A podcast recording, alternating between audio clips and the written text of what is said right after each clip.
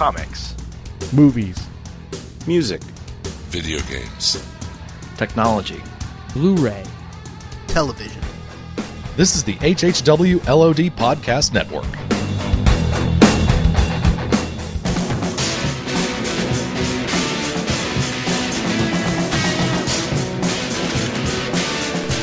You're listening to the Jersey Shore Podcast.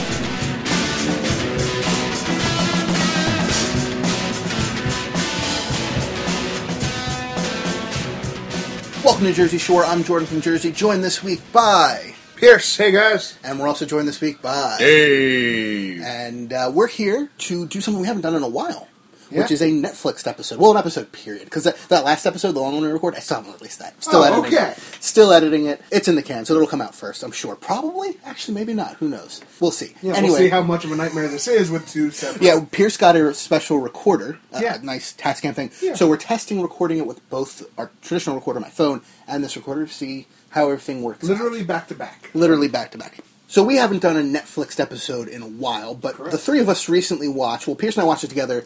We told Dave about it. He watched it, but we recently watched a movie on Netflix, and we are like, "Hey, do you want to do you want to record an episode on that movie? Because it was really interesting." Now, it's been a while since we've done this, so I'm going to throw it to Pierce first. Pierce, we do these Netflix episodes in three distinct sections. What's the first section we do? The first section is spoiler free. Dave, what's the second section we do? Some spoilers. No. Wait, back to Pierce. For the steal, things that are like it. recommendations, Oh, gotcha, things that make us think of it, things that we think of when we think of it. And then, Dave, what is the third section? Spoilers. Full, full blown spoilers. Now, one slight difference for this episode will be only in that I will recommend if you trust our recommendations, and we all like this movie. If you like music, and if you can handle a kind of weird movie, If you like really no, not kind of weird. This is this is the outskirts of weird. it's it's weird, but it's not. So I'd It's, say it's not rubber. okay. All right, sure. Rubber's the out outside of weird. So this is like as far as weird goes, like popular weird would be like Wes Anderson. Like I feel like that's Yeah, yeah, that's this a is- popular weird. sure. This is a step out from Wes Anderson, but not quite as far as Rubber. Okay, I feel like it'd be like if Wes Anderson produced a music documentary. sure. There you go. Okay, all right, yeah. I So, see if you like those types of things and you trust our recommendations, stop listening to this right now. Don't even listen to the mostly spoiler free section because, at least in my recommendation, going into this movie knowing nothing, not watching a trailer, not knowing who's in it, not knowing anything about it, would be the best way to watch this movie. yeah, I is agree. my thought. That said, if you don't mind hearing some spoilers, just the basic premise, who's in it, etc., go ahead and listen to this first part now. Then stop listening when we get to the spoilers. Go watch the movie; it's on Netflix Instant, and then come back and listen to the end. But at least for this movie, this is one where I legitimately, I purposely went in knowing as little as possible, and I wish I knew even less. Hmm. So the movie's called Frank. It's a 2014 movie. Yes. It's rated R or PG-13 Uh, R. or probably sure for, for for language, language, and yeah. and some mostly obscured by water Yeah, um, nudity. Yeah, Maggie Gyllenhaal And violence. movies. So, A little bit of violence. A little bit of but, violence. Um, yeah, Very, very like to be revealing somebody's the spoiler version. type stuff.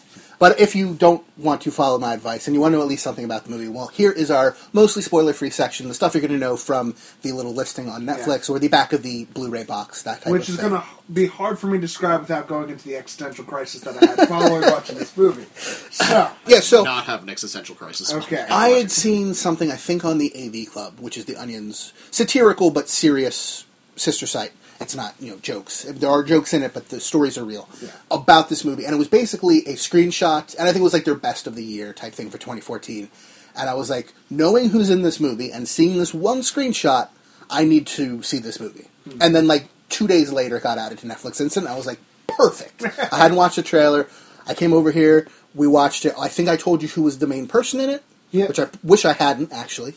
And you saw the screenshot that's on Netflix's like page for it. yeah. So you saw what Frank looked like. the And you character Frank. described you described Frank, I remember distinctly, as a British children's thing. Well, that he was inspired. Well, that was my impression of what he was inspired by, which I was somewhat wrong. We looked A it up little off, yeah. So, Frank is a movie about a guy named John, played by Domhnall Gleeson, Yep. who is the son of Brendan Gleeson, the ter- terrific actor, who is a aspiring musician. He has a lot of aspirations. Yeah. To, to not repeat myself, but he, ha- he has a lot of aspirations to be a famous musician, and not a lot of talent to back that up.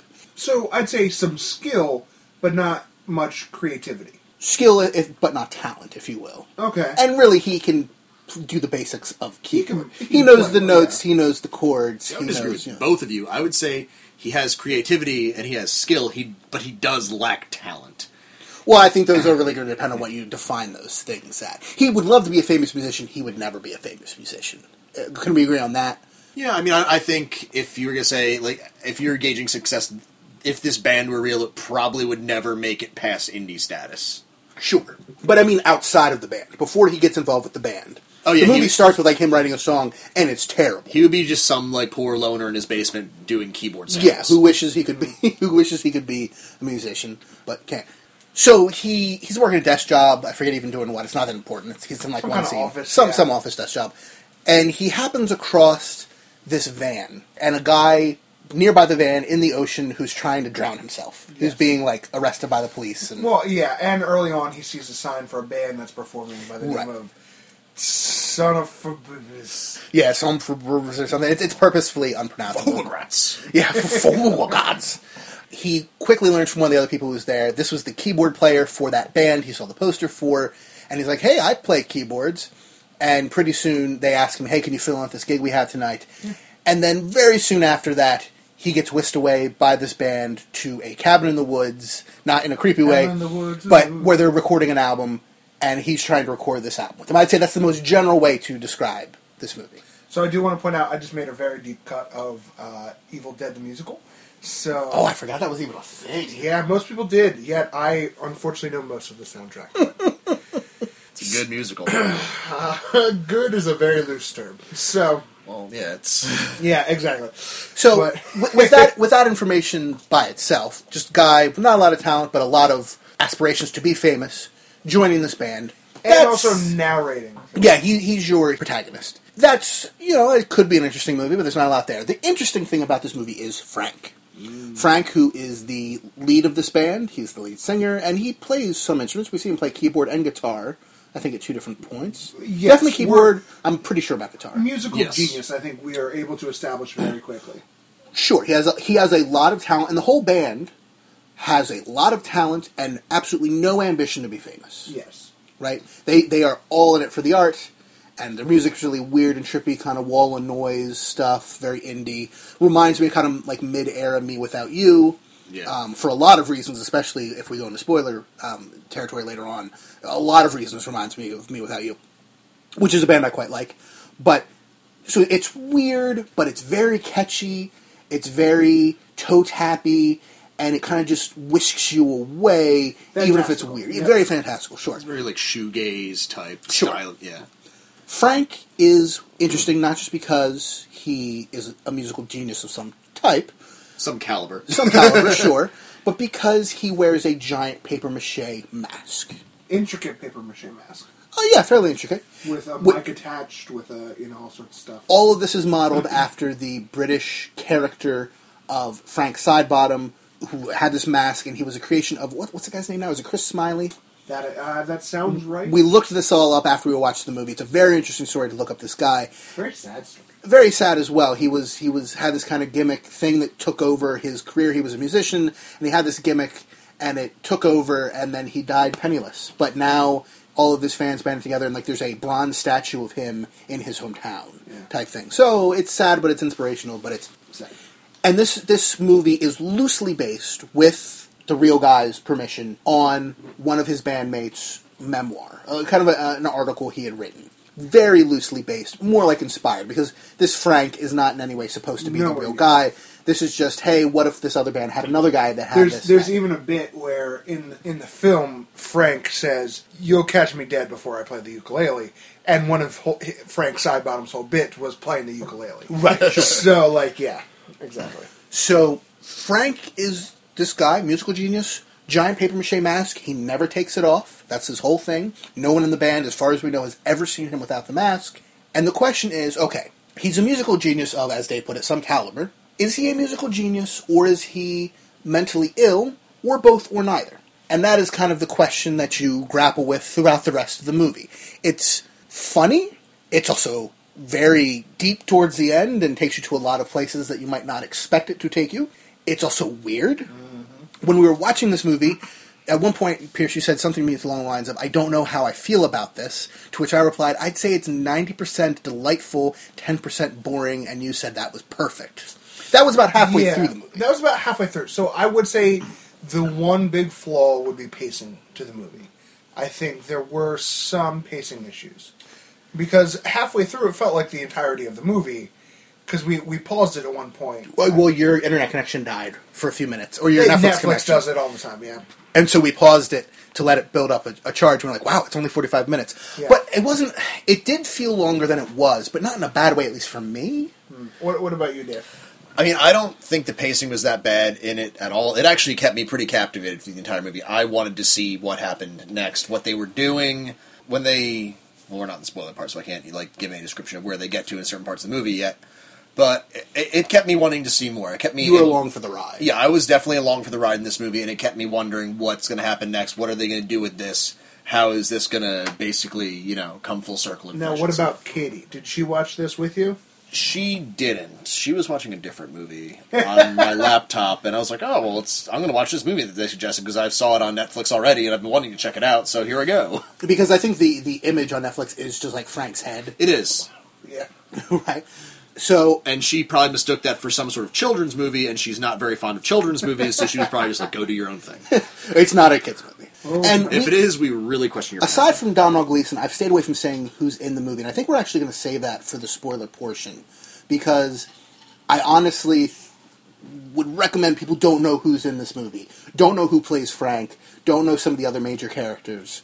Like Domhnall Gleeson's the first guy you see, so I'll say he's there. Also, he's not a name you probably know, although you will in the next few years. I believe he's in Star Wars Seven. Eh, Oh, I, I liked him quite a bit, and his dad's a tremendous actor. I didn't see anything in I this. don't know whose dad. is. Brendan Gleeson, you ever see? Um, he's in uh, Gangs of New York, I believe. He's also in like in Bruges.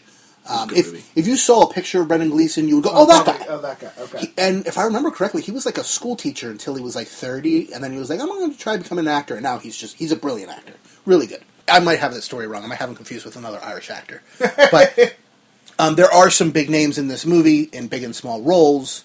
I wouldn't say big. I'd There say, are some big names in this I'd movie. say B plus. Like I would, there's some big names. You, you Yeah. he doesn't.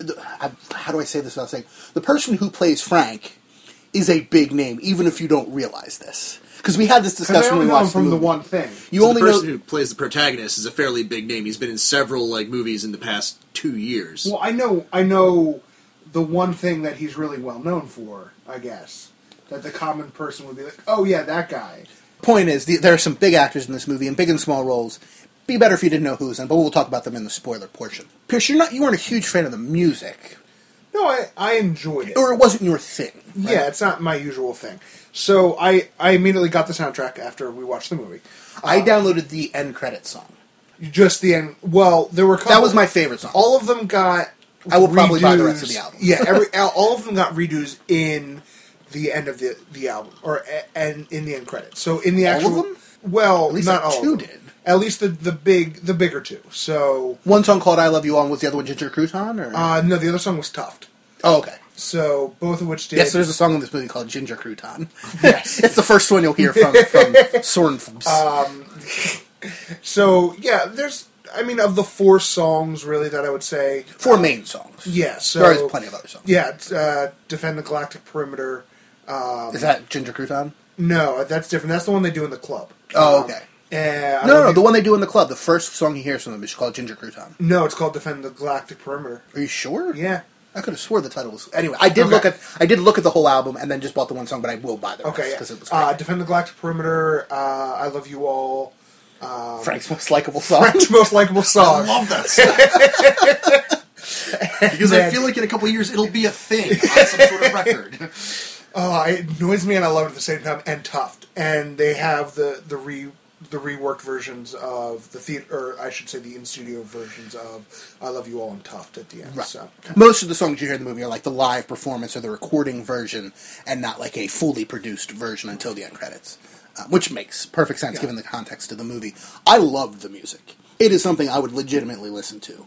Um, I, I recognize uh, you're the same, David. Oh yeah, absolutely. I recognize it's not for everybody. I recognize it's weird and shoegazy and indie, but I kind of like some of that stuff, particularly as a musician.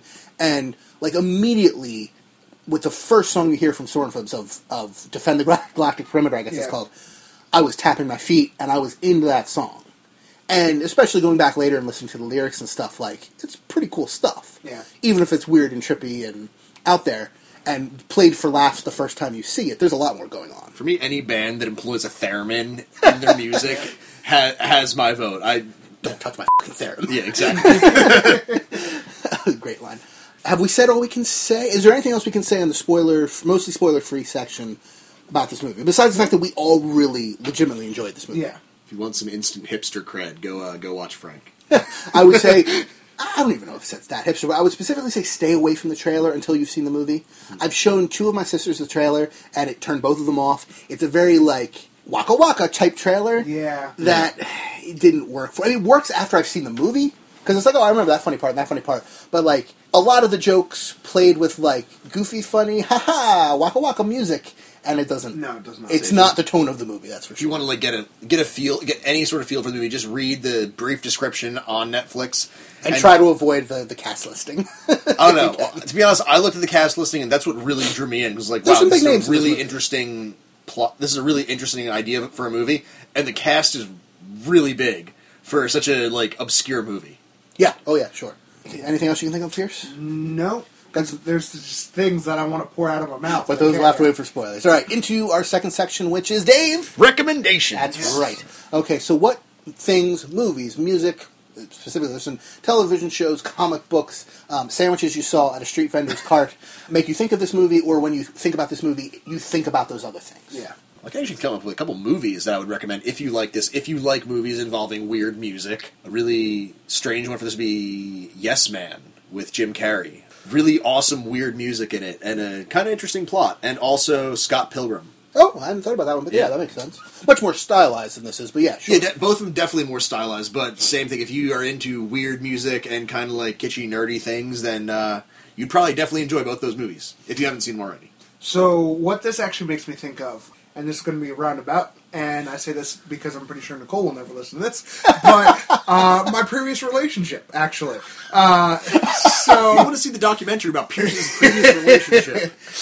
uh, so because your girlfriend, as we all know, wore a paper mache mask. Exactly. Yes. Uh, no. Didn't wash. So, um, the reason being, so one of the one of the few things uh, that my ex and I had in common was our enjoyment and love of offbeat movies, and so that is something that we did together. Uh, you know, we travel because we were long distance, and so we just kind of sit around and watch movies while we actually had time together. And she actually had quite a few in her collection, movies along the in the in the wheelhouse of uh, Stranger Than Fiction, uh, Invention of movie. Lying, anything in that kind of. I mean, I wouldn't even say those two.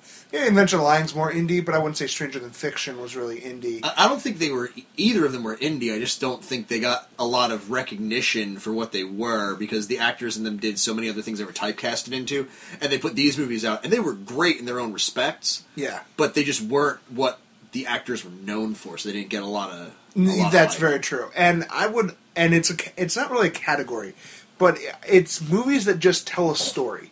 So it's not a action movie, it's not a drama, but it really just tells a story, and it's a compelling story, and that's kind of the category that I put those eh, movies. It's into. funny when it needs to be, it's dramatic when it Yeah. needs to be, it's tear jerky when it needs to be, but it's not like pigeonholed. Exactly. It just kind of tells a story, and that's a that's a genre of movie I really enjoy. You know, obviously, if you want a more toned down, if this, if you think Frank's a little weird, but you kind of like the the concept a little bit, like I would still say, like the Wes Anderson movies are good gateway into the more offbeat Has he done a films. movie about a band? I don't think he has, right? No, I don't think he has. so I wasn't even thinking about the band aspect. So No, no, much, no. But, But, just, I yeah, was no, just yeah. legitimately thinking, I don't think he ever has. I, I just like tonal, tonal, yeah. Write a letter to Wes Uh, Anderson tonight. But even at the end of uh, uh, what's it called, Stranger Than Fiction, there was that Well, one. Bill Murray plays Theremin. What's what's the song um, for the theme to JJ Go? oh, uh, Kites Are Fun by. No, no, Kites Are Fun is the name of the album. The band is The Free Design, and the song is called. what, whatever the take a little time for the child within you like that's the end credit song to stranger than fiction and i started singing along with that and my ex just kind of looks at me she goes what are you doing right now i'm like oh i love this song this song's great uh, so yeah it, it has even within that the more offbeat movies usually have more offbeat music too, even like in the Sure. you know end credits and stuff like that. So that's what it made me think of movies that just kind of tell a story and are a little more offbeat. So And I've already said it definitely reminds me of the band Me Without You, and I'll talk about that more in the spoiler section. But if you like the music in this movie, I would definitely recommend like Catch for Us the Foxes or Brother Sister. Those two albums, kind of like the midsection of their career. what about it's all whatever it's all It's all blah, crazy. blah, It's all blah, false. blah. It's all a dream. That one and Ten Stories, which are their two newest albums, and then AB Life and I Never Said I Was Brave, which were their first two albums. They- They've changed. The band Without You has changed a lot over the years. Their first two albums were very much like post-hardcore, a lot of grunge elements added to the weirdness and to the shoegazy aspect. And then the two newest albums are much more almost camp songs for adults which I like. and I love it too. But I would say, in terms of feel, those two center albums are going to be the much much closer to what you hear in this movie, where it's kind of there's still a little bit of the post hardcore grunge elements, a little bit here and there, and there's some of those more camp songs for adults, uh, you know, um, call and rep- what is it, call, call and response, Yes. um, type melodies kind of bringing in, but it's kind of it's kind of like a perfect center. And I love I, well, I don't love the first era as much, but I love the second two eras a lot. This is just kind of the one that feels the closest to the songs in the movie. In terms of movies, I mean, a- any music documentary or mockumentary or mo- movie about music in This general is is going to make you think of. But this is Spinal Tap, very different sensibilities, very different feel of a movie. Or Anvil, the story of Anvil. I don't think we've talked about these in previous Netflix episodes, but very different movies. But just because they are movies about bands, they do make me think of this. I'm trying to think of other movies where people are obscured behind a mask pretty much the entire thing. I mean, honestly, to, to a certain extent, like the original Star Wars trilogy. When I, and what I mean by this is, you know, you had David Prowse as Darth Vader, and you had um, James Earl Jones as the voice of Darth Vader. But you never think, ah, it's just some guy behind a mask and there's no acting. There's some great acting coming from Darth Vader, and there's some great acting coming from Frank. And we haven't said who Frank is yet. We will in the spoilers. But it's not like, oh, I could have been Frank, or Pierce could have been Frank, or Dave could have been Frank. No, there is legitimate, consistent, and very well done acting coming from this guy whose face you don't see. It's a voice and a body, and believe me, that is more enough for a more than enough for a very compelling performance. So one thing I'm actually surprised you didn't say, and I, um, I don't know if you've seen this, the the weird drummer movie that you showed me. Oh, oh I was actually thinking about that when Dave was talking before. Uh, the Sound of Noise, or a Sound of Noise, Sound of Noise. I don't remember if it's a, the, or just Sound of Noise. Yeah. but it's a strange, it's a strange German movie about drumming everywhere on everything. including people in surgery. Yeah, and it's based on a short film that you can find on Vimeo, I think, called "Composition for Six Drummers and a House" or something like that. Sound of Noise is definitely a movie I would recommend to just at least watch half an hour of it, Yeah. just to get a feel for how weird this movie is. Or just kind of skip through parts of it and see like when they'd start. or look up the songs on YouTube. Yeah, that kind thing. of thing. Yeah. Doctor Doctor Give Me Gas for My Ass, which is the one in surgery, is hilarious and awesome musically. Most of the others in the movie musically don't do a lot for me. There are some interesting things there, but that's one that's really like that's just really trippy and cool. Musically, that is really really neat. Also, the drum solo that starts the movie is really cool. This also makes me think of a lot of different bands. One of them, one of the big ones, is Death from Above, Above 1979. It just has, and it's another one of those like post-hardcore type bands with a lot of just uh, a lot of weird like type, just music arrangements and stuff in it, and weird time signatures and different instruments. But yeah, that one, and I mean one that's a little more popular, M83. Just some some really awesome synth work. I'm not sure if they use a theremin in there, but it sure sounds like it. and I would love them if they did. Also, um, Eluveitie's acoustic album. When we're talking about this, I'm talking about bands with strange in- instrumentation, things you don't normally hear. Uh, Eluveitie is a Swiss metal band who put out uh, one acoustic album called Slovenia the Invocation, I think, part one or something like that. You know, they've got a hurdy-gurdy, they've got a violin, The they've got bagpipes and flutes, even in their, you know, heavy, you know, death metal songs.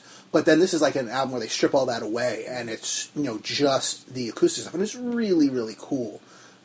It is just a- the also a- That's all they play. It's also a Spanish metal band called Mägo de Oz, which does some interesting things like that. But these are just some things I think of. In terms of television shows, nothing's really springing to mind. I don't think if there's a television show like this, it would probably last more than a couple episodes. Unless it was like Netflix or, Yeah. or well, um, television shows about bands. We've got Fly the Conchords, Ooh, yeah, that's actually a pretty good comparison. I like that. especially because of Bret's helmet that looks like his hair or Yes. gloves that look like his hands, and some similar comic sensibilities. Actually, not all of it. I would even compare Comedy Bang Bang to this. No, I would not. Some, you, I well, that's would not. look, I am not a huge fan of Comedy Bang Bang either, I am. but I feel like it falls in the same like. I would say to to like season three, which is very different from season one. No, honestly, if you want a TV show, in my mind, comedic uh, comparison, I would say something along the lines of King of the Hill.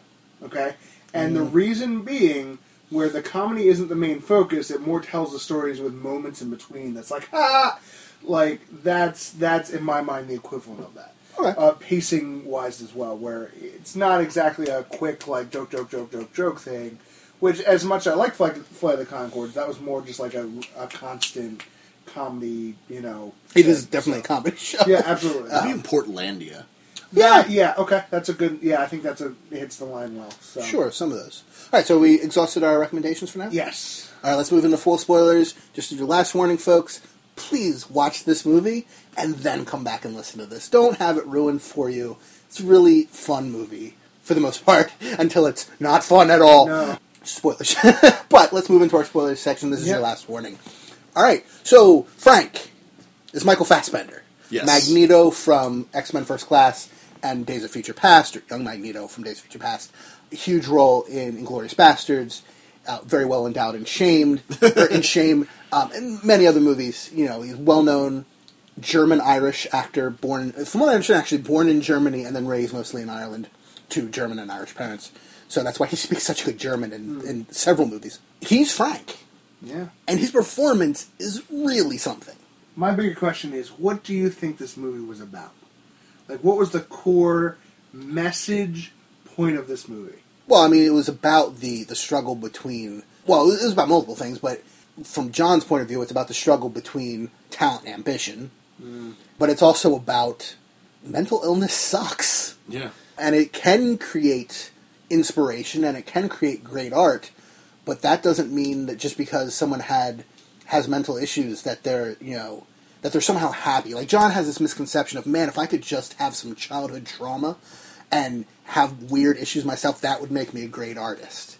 And it's See, not that true was in the part that stuck out to me so much in this movie too. When he's sitting there with Frank's parents, Exactly, and he's saying like, "Man," and he's realizing, well, he came from just as good of a home as I did. He and, came from a great home, and he's talking to Frank's middle class, dad, and he's know. saying like, you know, what was this like anguish that he went through as a child that cr- for, like helped him to create such amazing music? And his dad was like, well, nothing. It was actually the anguish that got in the way. right, yeah. and that just like that just I don't know. I loved this movie once I like I saw that scene. Like I loved it before, but that just made the movie for me. and I, I, I'm circling back around this because I've started saying it, but we, we went on different tracks. But his performance as Frank, it is you, you do eventually see him without the mask. Mm-hmm. Hopefully, anybody who's listening to this has already seen the movie. We, Pierce and I had this question, or I had this question for Pierce when we watched the movie, which is about halfway through. So, do you think we'll ever see him? Because we both knew it was Michael Fassbender. Yeah. Do you think we'll see him without the mask? And my assertion was, I hope we don't. But I suppose there's a decent way. There's a couple of decent ways they could do it. And by the end, you do see him without the mask, and I thought it was brilliant. Yeah. Because just to see how broken he is and how. I keep coming back to the word consistent, but his performance under the mask and outside the mask, it's the same performance. And yeah, well, duh. But it is. Like, you can tell, oh, that wasn't a stand in, it wasn't just some random person. Like, the acting is so specific as this pretty seriously mentally ill person. I mean, he's not killing people or something, but he, you know, he's definitely has The severe body mental language issues. was consistent throughout the, body entire movie. language. Yeah. And it's Very not like fluid body language. It's not like Frank is, you know, running around doing crazy stuff all the time. A lot of times he's just standing very still in the background of scenes. But still, with the subtle body language, it is so consistent and so spot on to this character that when you do see him without the mask, very much at the end of the movie, there's no question of, oh, is that Frank? No, that's definitely Frank. You know, there's no question there. Was still disappointed that it was Michael Fassbender. I was hoping it was just his voice, and you take they'd see him without the mask be Joaquin Phoenix. For me, and this is something I was I spent a lot of time thinking about the movie after after the couple days after. And I- Oh, yeah. I annoyed Nicole to no end about this movie. Has she watched it? No, Okay. and and partially because I just told her you'll hate this movie. um, she she has not liked anything Wes Anderson's done. She doesn't really care for the offbeat movies. So I made her watch Best in Show. Did you tell It's a her dog show. about, about dogs and that she'll love it? Uh, I don't. Yeah, no. Uh, that's required. Hi, Russ. Um, what what is what is her? I don't know what her musical tastes are. Is she into weird music at all, or Um, musically, um, I'm actually sh- not sure what her Consider music country weird are. music. Uh, actually, that answers that. She loves she loves country music. I did know that. so more into the Um, formulaic ye- traditional stuff? Okay, yeah. Eh, I, I don't say necessarily mean that as a dig, but No. you you can't get much farther. There's not much of a Before wider gulf you could find. No, that, than that this to country music, and, they, and and thankfully, country music admits it. It's like throwing beer at your dog in a tractor, you got to a song. Um, so yeah, the question I have is, why is your dog driving the tractor? well, No, you're your drunk, throwing can't leave. beers at your dog and your tractor out of frustration. Oh, oh, both, okay. Because probably your wife. because left your you. woman left you because you're an alcoholic And your doesn't truck work. that throws Yeah, beer and stuff. also, America. Yeah. So. Uh, oh my word. Anyway, anyway. That's the subtext. Yeah. No. Uh, so, and this I really annoyed her with with thinking about all this. Um, what what hit me in this movie is that I don't think anyone's truly wrong in this movie. So There's no real bad guy. Certainly, I mean, the different people are are the good guy or the bad guy in certain scenes, but So- not as an overall. Like, So here's thing. here's here's my thing. So we didn't talk about the full like exactly what happens every scene, but they Sure. eventually go to South by by Southwest. Southwest, mm-hmm. right? And you should come to our show. I promise nothing bad will happen. I mean, I mean, yeah. And so like Frank is clearly distraught throughout this whole thing, and it's really a Frank is in the middle of this battle between Maggie and uh, Maggie Gyllenhaal plays the female lead. yeah, and Carla. Carla, and then Ginger, whose name I can't remember. Wait, is it Carla?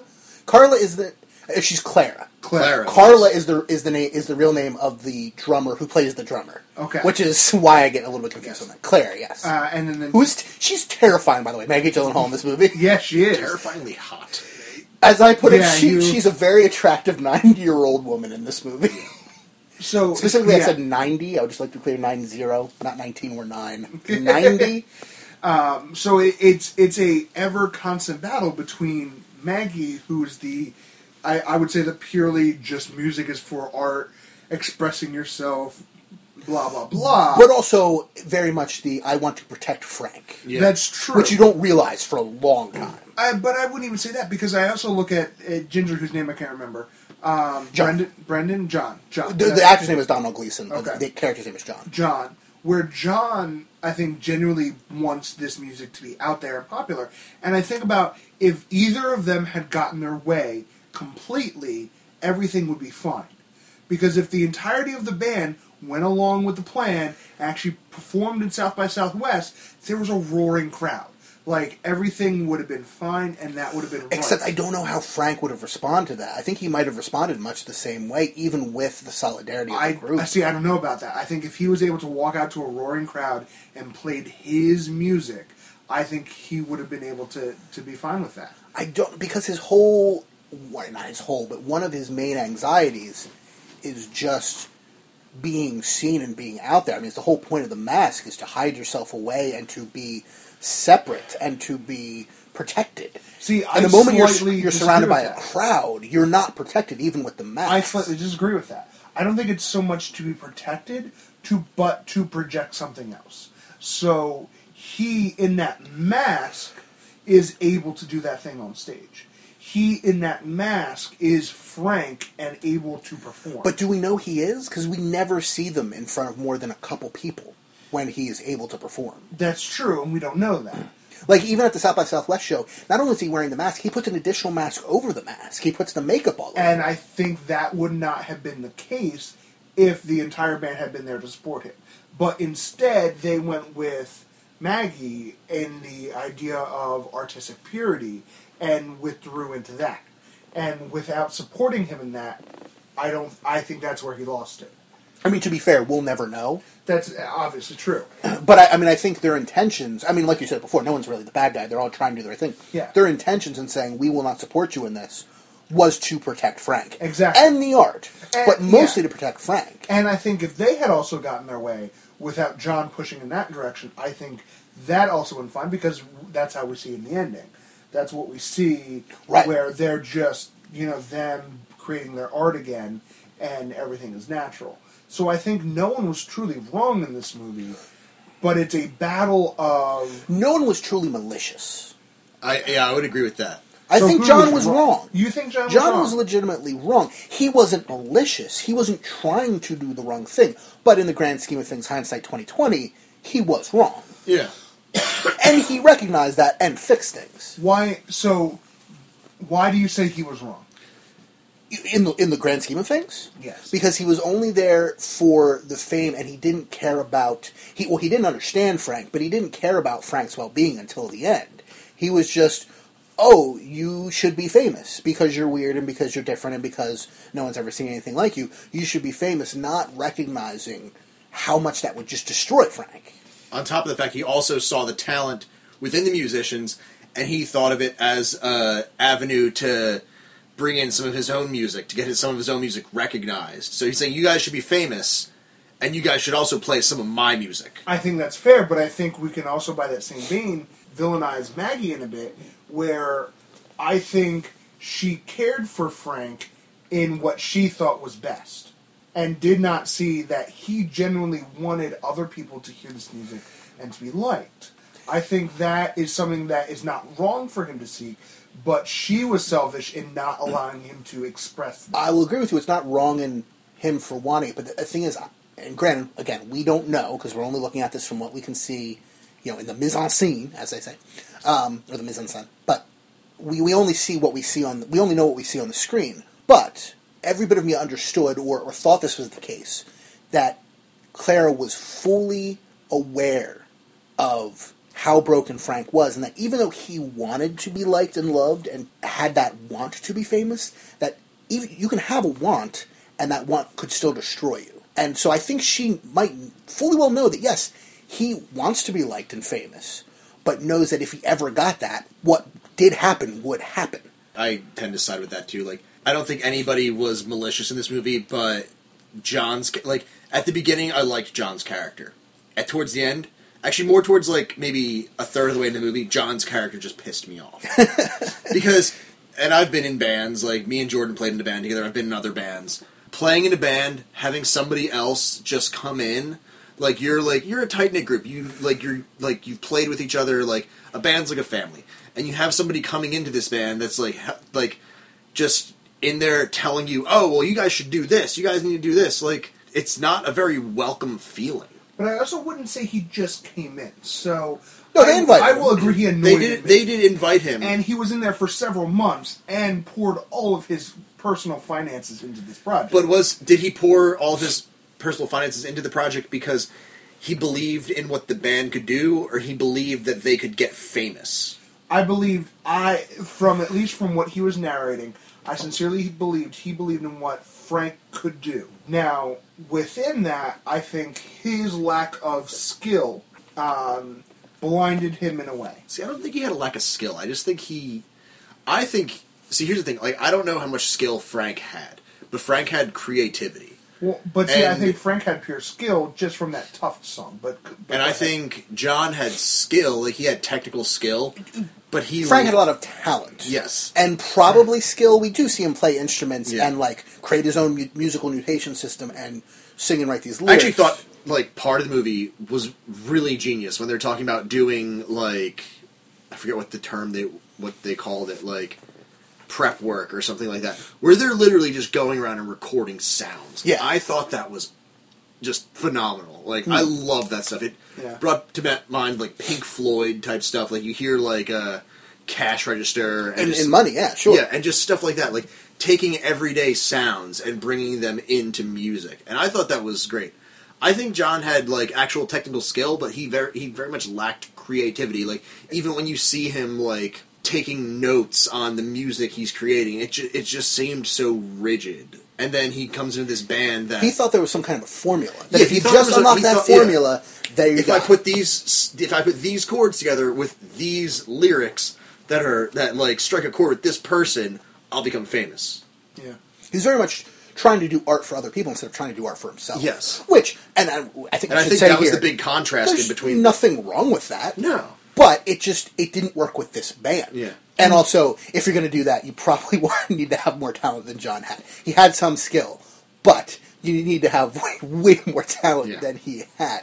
And again, it's not a bad thing. Like you look at people like uh, like a Neil Diamond, who wrote music for other people specifically to be radio hits and made a career of it. And I mean, granted, I don't know a lot about Neil Diamond. So watch he like committed suicide or something and was a miserable person. I don't know, but He's still alive. Yeah. I mean, that's Well, then, sure he's still alive, yeah. good. Let's hope he still is by the time this episode comes out. It's, there's nothing wrong with that. It's just in the context of this band and in the context of what Frank needed, not what Frank wanted. Because there's, you know, I might want a thousand pounds of chocolate cake, but if I eat that, I will die. You know. Well, if you eat it all at once, Yeah, Yeah, exactly. Yeah, exactly. Exactly. But I mean, there's lots of things that I might want, but that would destroy me. I'm sure heroin's great, but it I was destroys just thinking people. You know, there's a a mountain reason. of No, cocaine. that's, that's not even. There's that's a not reason- A fair there's a reason Like, people do It's heroin. not like there's a whole society of people doing heroin that are really fine. You know, like. But they really want it. yeah.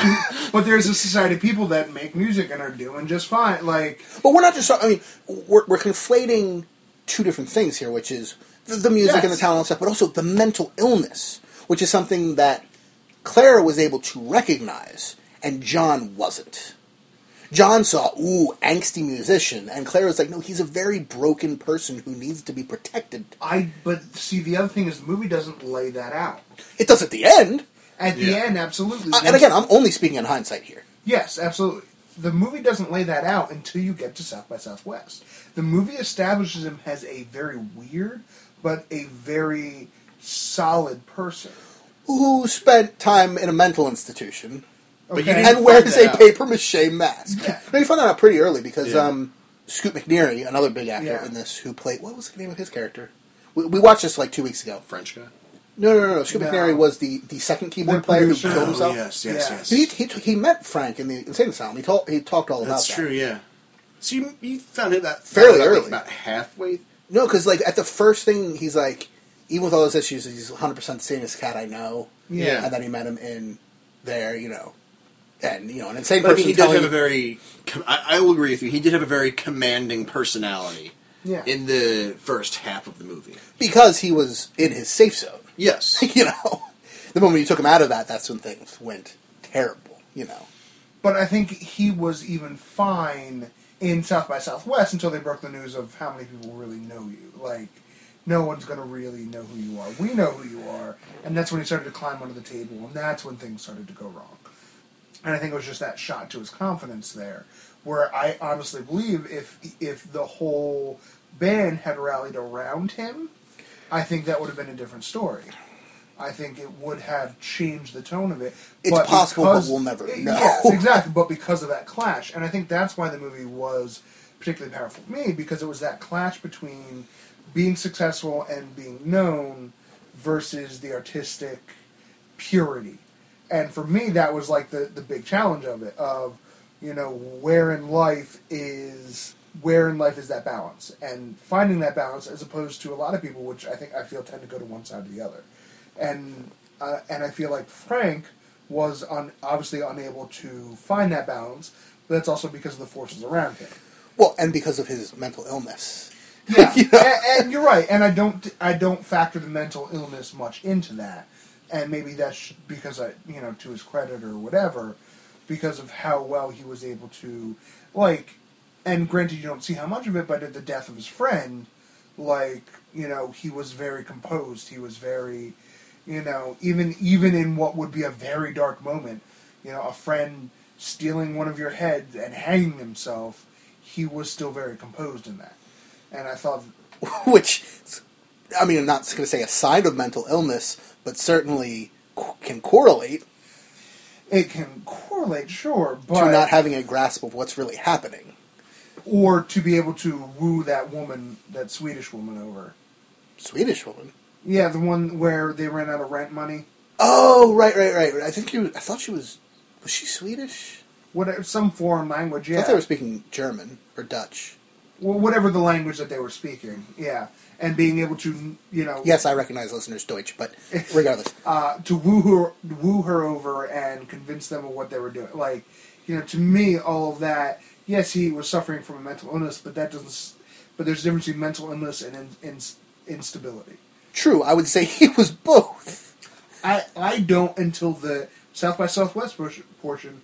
I would not say he was in, uh, in, unstable. He was holding it together for a certain period of time, but how long was that going to last? I would honestly believe indefinitely if he had that support. You know, I, and I got to disagree on that. But again, we won't know. Yeah, there's no way of. Um, so we, we've discussed this topic for a long time. Um, other things in the movie that you'd want to talk about, like for instance, his performance once the mask is off, and he's got not just a performance, but you know the way they had the scars on his head and Yep. the bald patches from the mask that he'd been wearing for so long. That How final, cut his hair? Do you think he That actually was the thing that probably I, would have just rubbed off by friction, like constantly. Uh, see, I always imagined the mask to be very like. I didn't, I thought it was like, like kind of hollow. Like I felt like you had a lot of room in that thing. Yeah. Hollow-ish, but you could see like where the straps held it on, and like where the You could see patches had, that, had but like he was clean shaven. He was even in the He was scene. clean shaven at the end, but we don't know that he No, was clean even shaven. early on. Like To be fair, I know a lot of people that can go a long time and not grow some facial hair. Well, that's true, Kevin. Um, so that's that's Who's also like 19 he's twenty one. now. Yeah, I don't know why that makes a difference, but yeah, yeah, yeah. now, now it's two years later. Um, yeah, I was wrong, but so what? Probably hit that puberty at 21, and man, he is a hairy mess now. I was right two years ago. but uh, yeah, so like, how did he cut his hair? Did he just like, I'm just gonna snip, snip, snip now? Like, you know, granted, we didn't see beforehand, but that was a big question. Like, Maybe whenever it just came out the bottom of the mask, he would stick some scissors up there and, and, chop yeah, it off. well, I don't clearly know. he didn't bathe it, so I paid you this. Now use it. Uh, I think one of my favorite lines was definitely when he was laying in the bed and they were in the cheap motel and someone the, the TV was talking about South by Southwest and goes, well, "Aren't we supposed to play at that?" And then he just goes back to sleep. It's like, There, there are some really funny lines. The theremin line I mentioned way earlier. The actual Frank's most likable song. and he just Coca puts Cola, his finger to lipstick, mouth. rainbows, dance all night, dance all night. Kiss me, kiss me, kiss me, Aphrodite. I love Very the, catchy. Yeah. the physical comedy, which is normally not my thing, was really well I done. love the shower scene where he, where like John has had it, and he, and he hears the shower going. He's like, "This is my chance to see Frank without his head on," and he sees the head sitting on the side, and then he goes in the shower, and opens the shower curtain, and it's Frank with another head and a plastic bag on. Yeah. I for me it was the uh, the desert the desert spreading of the ashes. yes, he spread it, it's hitting the other guy because you always wanted to be spread in the desert where you were from.